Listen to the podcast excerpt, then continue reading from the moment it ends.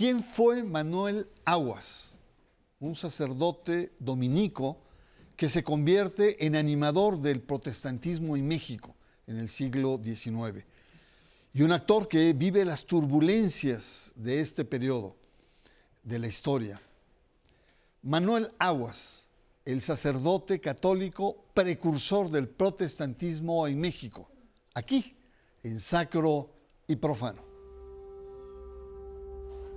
Manuel Aguas nació en Chihuahua en 1830. A los 20 años ingresó a la Orden de los Dominicos. En 1857, debido a un mandato del gobierno liberal, se realizó la exclaustración de monjas y frailes de sus conventos. Manuel Aguas se dedicó a estudiar homeopatía. En 1863, las autoridades dominicas lo nombraron responsable del curato de Cuautla, Morelos. En 1860, abre el Colegio Guadalupano en la Ciudad de México.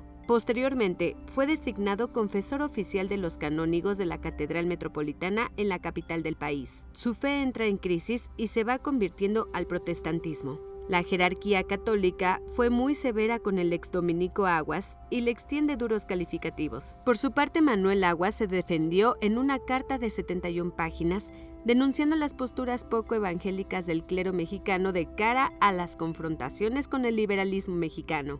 La Iglesia Católica excomulga a Manuel Aguas a través del obispo Antonio Pelayo de la Bastida y Dávalos. En 1872, a los 42 años, falleció Manuel Aguas. Este 2022 se conmemoran 150 años de su aniversario luctuoso. Buenas noches, como cada miércoles usted es bienvenido a Sacro y Profano, un espacio de análisis social sobre lo religioso. Este capítulo está consagrado a un precursor del protestantismo en México. Se trata de Manuel Aguas, un sacerdote dominico que en el siglo XIX, que fue convulso, se convierte en un importante animador eh, en medio de muchas controversias, reproches del protestantismo. Y precisamente este año se han cumplido 150 años de su muerte y vale la pena recordarlo. Para conversar sobre este personaje agradezco a Carlos Martínez García, periodista, historiador, teólogo, autor de un libro precisamente en la línea de nuestro tema, que se llama Manuel Aguas, de sacerdote católico romano, a precursor del protestantismo en México, 1868-1872. Eh, muchas gracias, eh, em, querido eh, Carlos Martínez, muchas gracias por conversar con nosotros. De entrada, ¿por qué recordar a Manuel Aguas a 150 años de su aniversario luctuoso. Muchas gracias, Bernardo, por la invitación. Bueno, me parece que es importante recordar al personaje porque nos muestra la construcción de un México diversificado. En el siglo XIX que le toca vivir a este personaje, como bien has dicho, es un periodo convulso, un periodo en el que se está definiendo el perfil de nación, donde hay debates en la plaza pública y en las esferas políticas acerca del futuro de la nación mexicana en todos los términos económicos, políticos, religiosos, eh, sociales, culturales. Y Manuel Aguas viene a representar un sector pequeño, pero que iba creciendo, de lo que yo denomino en mi libro que has mencionado, un protestantismo endógeno. No que el protestantismo se hubiera originado en México, eh, obviamente no, no está haciendo referencia a eso, sino actores y condiciones internas que fueron muy importantes para la construcción de condiciones, eh, vamos a decirlo así, hospitalarias o mejores condiciones para cuando llegan los misioneros extranjeros. Y este protestantismo endógeno ha sido invisibilizado o muy desconocido. Entonces me, parece a mí que aunque son los márgenes de la nación, forman parte también de, México y nos van mostrando un perfil eh, distinto eh, desde las mismas condiciones internas del país y no como una fe meramente importada. En esto tienen que ver varios factores eh, obviamente toda la lucha de Juárez, de los liberales contra los conservadores y muchas otras cuestiones que, vamos a decirlo así, son propicias, pero que no son provocadoras automáticas, vamos a, llamarlo, del naciente protestantismo representado por Manuel Aguas. Muy bien. Em, una cuestión. En la cápsula eh, vimos diferentes aspectos de la, de la vida, la trayectoria de Manuel Aguas, nuestro personaje de esta noche. Pero, ¿qué opinión tienes de él? Eh, ¿Cómo se te hace eh, eh, un personaje que toma una decisión en el siglo XIX muy valiente y además muy inusual, cambiar de estamento religioso? Se requería, sobre todo en un momento en donde no había mucha, ni siquiera pluralidad, sino tolerancia. Debe haber sido un acto de mucho valor por parte del ministro Aguas. Sí, él, eh, como dominico, bien lo has mencionado, tenía una carrera ya muy reconocida. En la Ciudad de México era un personaje que tenía eh, muy buen nombre, vamos a decirlo así, como sacerdote católico, incluso como era muy elocuente en sus sermones, eh, la, prensa de la época lo, reconocía como, como un personaje que tenía un valor dentro de la Iglesia Católica. Y de hecho, el Monitor Republicano, cuando un poco especula acerca, el periódico Monitor Republicano, acerca de la posible conversión de Manuel Aguas al protestantismo, eh, menciona la nota periodística que de ser así, han adquirido eh, los protestantes a un personaje de mucha valía. En efecto, él eh, es alguien que decide romper después de un periodo de crisis de conciencia, así él mismo lo escribió en una carta que yo denomino carta de conversión de Manuel Aguas, que escribe a su superior, para explicar por qué está dejando de ser sacerdote católico. Él era párroco en Azcapotzalco cuando empieza a leer la Biblia por sí mismo y llega a ciertas conclusiones muy parecidas a las de otro monje, este Agustino, Martín Lutero en el siglo XVI, que leyendo la Biblia llega él, Lutero y después Manuel Aguas a la misma conclusión, que lo que descubren es distinto, eh, la enseñanza eh, se, distancia lo que van ellos comprendiendo de, las, de los dogmas católicos, vamos a decirlo así, tradicionales. Entonces, ese periodo de, examen después lo lleva a una ruptura pública y eso en el México de 1800 70 cuando hace ya esta decisión, eh, es algo que nos tiene que dar un poco cuenta de lo que tú dices, el valor de hacer esa ruptura. Muy bien, em, conversamos con eh, Carlos eh, Martínez García sobre Manuel Aguas, el sacerdote católico precursor del protestantismo en México. Vamos a una pausa, usted está en sacro y profano.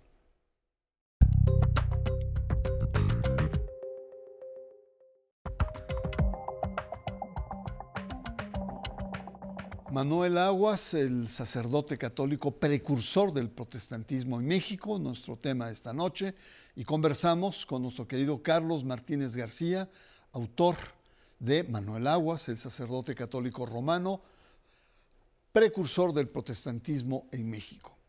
Carlos, eh, dinos un poco los contenidos de esta ruptura que, da, es decir, ¿qué es lo que descubre eh, eh, Manuel Aguas? Eh, y que lo lleva a separarse de una tradición católica, dominica, y que él había alcanzado ya una cierta preponderancia, su trayectoria en Morelos, su trayectoria en Azcapotzalco, la trayectoria en la Catedral Metropolitana, es decir, era un, era un sacerdote de cierta jerarquía. Eh, ¿Qué es lo que le lleva? ¿Cuáles son los contenidos en, esa, en eso que tú has estudiado en esa carta de ruptura?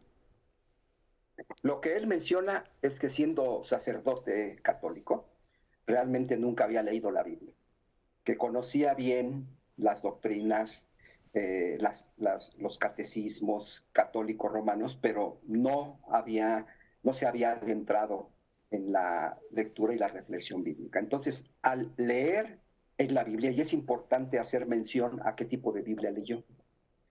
Él ya leyó la Biblia, ya empezaba a circular en México, la traducción de estos protestantes españoles del siglo XVI, Casiodoro de Reina y Cipriano de Valera. Casiodoro de Reina, que publica su traducción de la Biblia, de las lenguas eh, hebreas y el Antiguo Testamento y Nuevo Testamento griego al español en 1569 y después es revisada por eh, Cipriano de Valera, ya circula eh, en México cuando Manuel Aguas empieza a leer. Y es esa Biblia la que lee. Entonces él ahí descubre, por ejemplo, lo que son creencias centrales del protestantismo, la suficiencia de Cristo, la salvación por la fe, las obras no como forma de salvación, sino como resultado de la misma, la, eh, autoridad de la palabra en asuntos de fe y de conducta, y no una jerarquía católica que decide que deben, una jerarquía eclesiástica que debe creer las personas, y otros asuntos que tienen que ver con lo que podemos llamar el protestantismo histórico. Y eso lo lleva a romper al descubrir esas creencias. Ahora, eh, la jerarquía católica no lo toma bien, o sea, lo toma muy a mal. Eh, incluso llega a, la excomunión, pero antes eh, tiene un conjunto de adjetivos francamente muy, muy duros, muy, podríamos decir, hasta insolentes con el, con el padre Manuel. ¿Por qué la jerarquía reacciona con tanta virulencia frente al padre Manuel? Lo identifican como un, seguidor de la secta pestífera de Lutero. Así hay algunos que lo, lo catalogan. Entonces, para ellos, eh, Manuel Aguas estaba llevando a cabo una obra tan deleznable como la que desde ese punto de vista llevó a cabo Lutero en Alemania en el siglo XVI. Y así lo escriben no solamente las autoridades católicas, sino eh, aparece en publicaciones oficiosas o oficiales de, esta confesión. Entonces lo tildan de que inclusive va en contra de la mexicanidad, que es un agente de intereses extranjeros, que está realmente eh, siendo engañado o inclusive que le, que le pagaron, vamos a decirlo así, algunas agencias protestantes por ser eh, parte de ellos y demás. Es muy duros, son muy duros los ataques y no se andan con, con, medias tintas en los adjetivos. Pero también del otro lado, Manuel Aguas responde muy duramente. Eso me gustaría, eh, eso me gustaría porque em, tú mencionas en tu libro que eh, él responde con una carta larguísima, 71 hojas.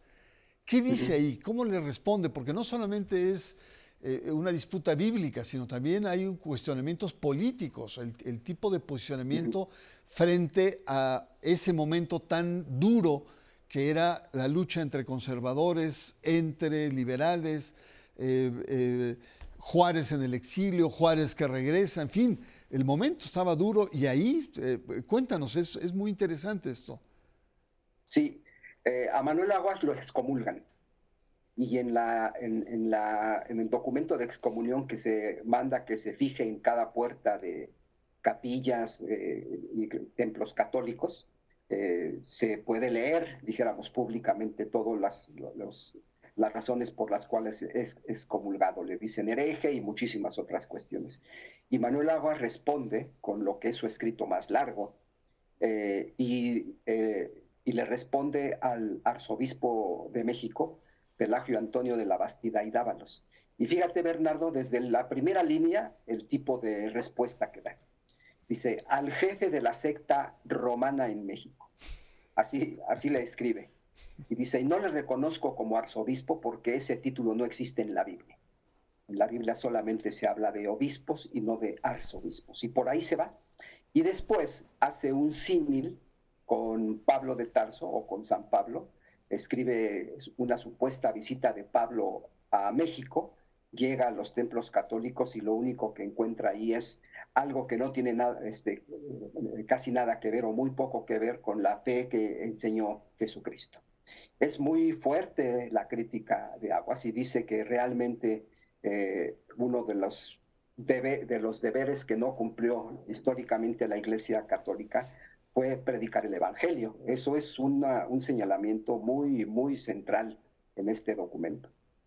Pues muy interesante. Ahora, eh, Carlos, ayúdanos a comprender un poco la atmósfera que se vivía en, este momento de la polémica que se da entre la Iglesia Católica, entre ese sacerdote Manuel Aguas, el, inicio o el, crecimiento del protestantismo en México. Eh, ayúdanos a entender porque es, eh, está vinculado y es todo el tema de esta confrontación ideológica entre conservadores y liberales que se da en esta etapa del siglo del siglo XIX. Sí, es, eso, esa polémica está inserta dentro de una polémica más amplia en términos generales, eh, liberales y conservadores. En este sentido, este inicial protestantismo hace causa común con muchos de los señalamientos de los liberales en contra de la jerarquía católica. No es casual, por ejemplo, que un gran amigo y un defensor de Manuel Aguas lo fue Ignacio Manuel Altamirano. Él escribió, por ejemplo, varias crónicas periodísticas acerca de Manuel Aguas y de persecuciones contra protestantes en México en esos años, desde 1869, 70, 71.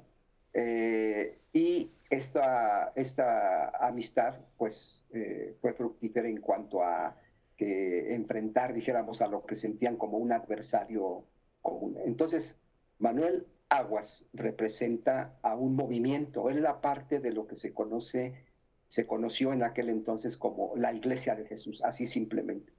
Entonces, no es nada más él, sino otros sacerdotes, como Agustín Palacios, por ejemplo, también se convirtieron en pastores protestantes. Esa es una vertiente que habría que eh, visibilizar más, estudiar. No es nada más Manuel Aguas, sino es un conjunto de sacerdotes, inclusive sus antecedentes son los que se conocen como los padres constitucionalistas, sacerdotes católicos que apoyaron la lucha liberal. Entonces, esta es, dijéramos, un poco eh, el, clima general de esta, de esta confrontación.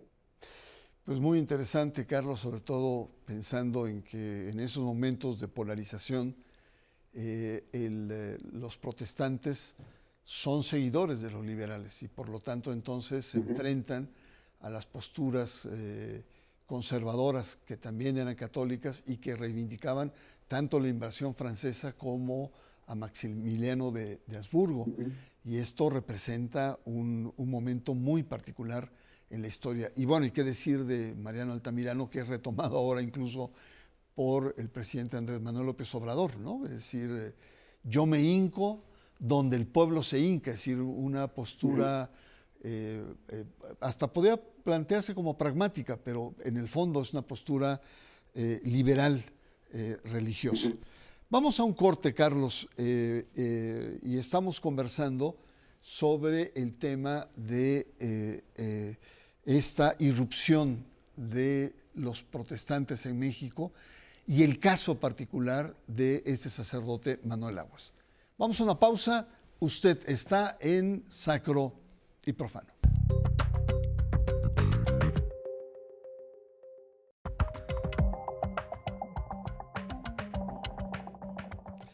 En este último bloque conversamos con Carlos Martínez eh, García en torno a este gran personaje. Además, a mí los programas o los, los temas de historia me fascinan porque son siempre muy interesantes y explican muchas cosas de lo que tenemos.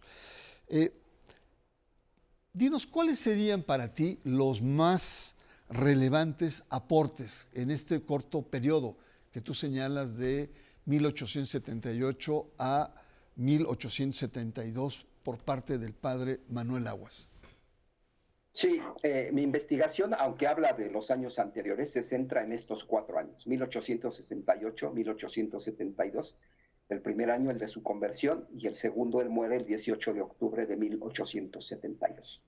Entonces, como ministro protestante, tiene un ministerio muy corto, pero en ese tiempo él logra amalgamar unas fuerzas que son lo que yo digo es un punto de llegada y al mismo tiempo un punto de partida punto de llegada porque aunque había habido algunos misioneros, vamos a decirlo así de, manera personal, extranjeros en México, protestantes, eh, realmente los inicios tienen mucho que ver eh, personajes internos, condiciones del país y todo eso. Y cuando él muere, no fíjate qué, qué coincidencia, él muere el 18 de octubre de 1872 y unos días después llegan los primeros eh, misioneros que yo llamo institucionales de la iglesia presbiteriana para iniciar iglesias presbiterianas y después otros metodistas y de otras confesiones.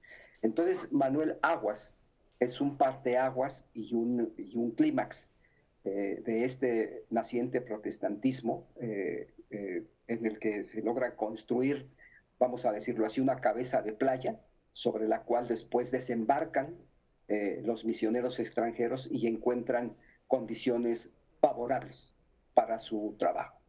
Ya. Ahora, em, él ha dejado una huella importante entre los protestantes actuales, es decir, se le reconoce, a pesar de que han pasado 150 años, el, la huella, su paso por, por, este, por este transitar del protestantismo en México? En las primeras generaciones de protestantes sí, pero después eh, se fue perdiendo conocimiento del personaje por distintos factores. Entre ellos me parece a mí quizá un, eh, un desconocimiento histórico de los propios protestantes de sus antecedentes y prácticamente no se mencionaba al personaje.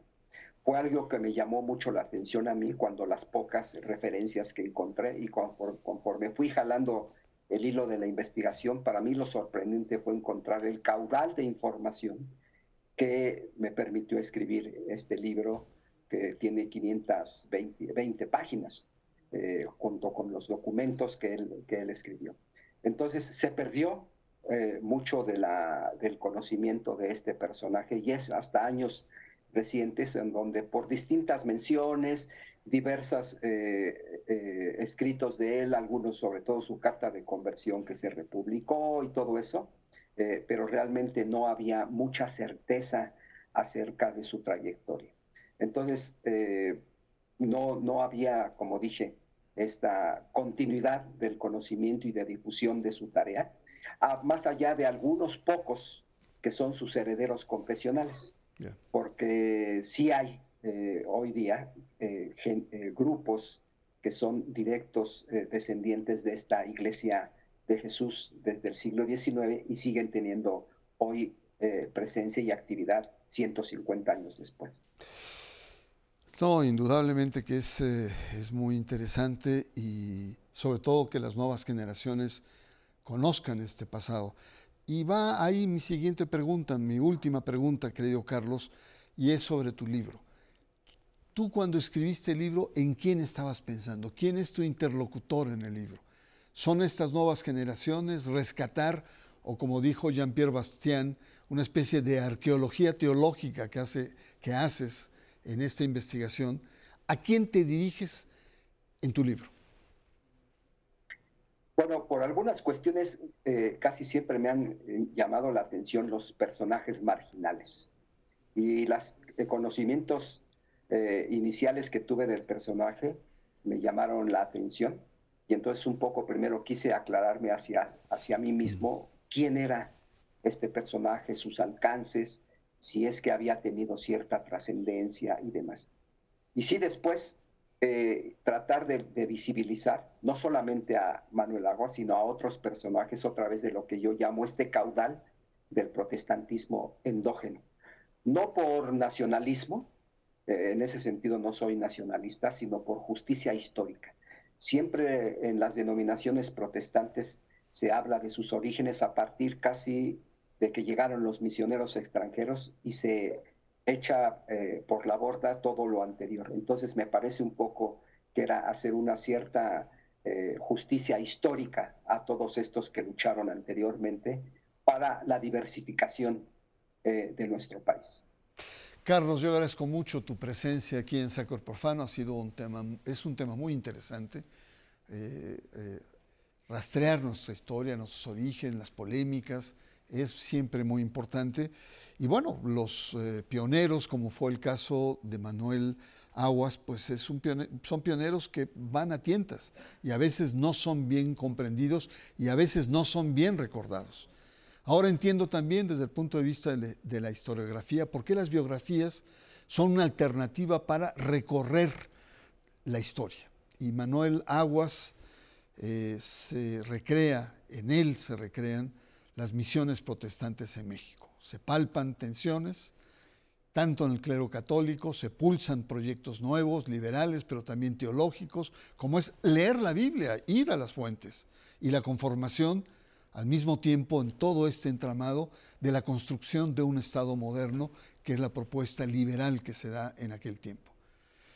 Ni más ni menos, temas muy interesantes y que por supuesto, al menos a mí, me apasionan. Espero que a usted también. Soy Bernardo Barranco y le espero la próxima semana aquí en su espacio, que es Sacro y Profano.